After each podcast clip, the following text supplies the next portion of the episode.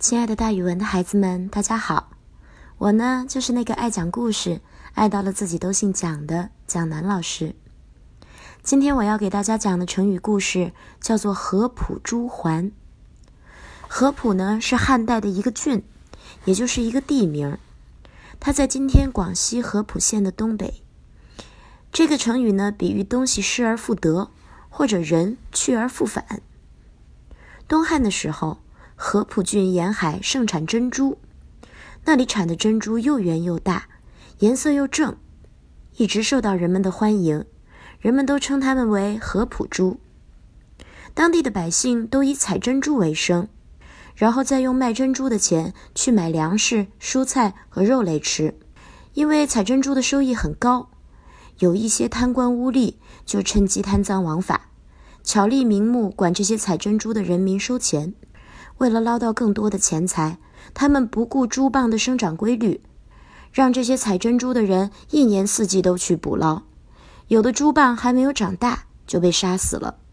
珠蚌是一种很有灵气的小动物，他们看大家对他们捕捞的这么厉害，于是就迁移到了附近的交趾郡内。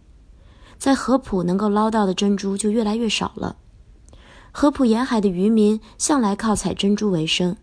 很少有人种植稻米，采珠多，收入高，买些粮食花些钱，他们也不在乎。如今珍珠变少了，收入大量减少，渔民们连买粮食的钱都没有了，不少人因为这样而饿死了。汉顺帝刘保继位之后，派了一个叫孟尝的人当合浦太守。孟尝到任之后，很快就找出了当地渔民没有饭吃的原因。于是他下令革除弊端，废除盘剥的非法规定，不许这些官员们管这些渔民收那么多的钱，而且也不许渔民们滥捕乱采，以保证珠蚌的资源。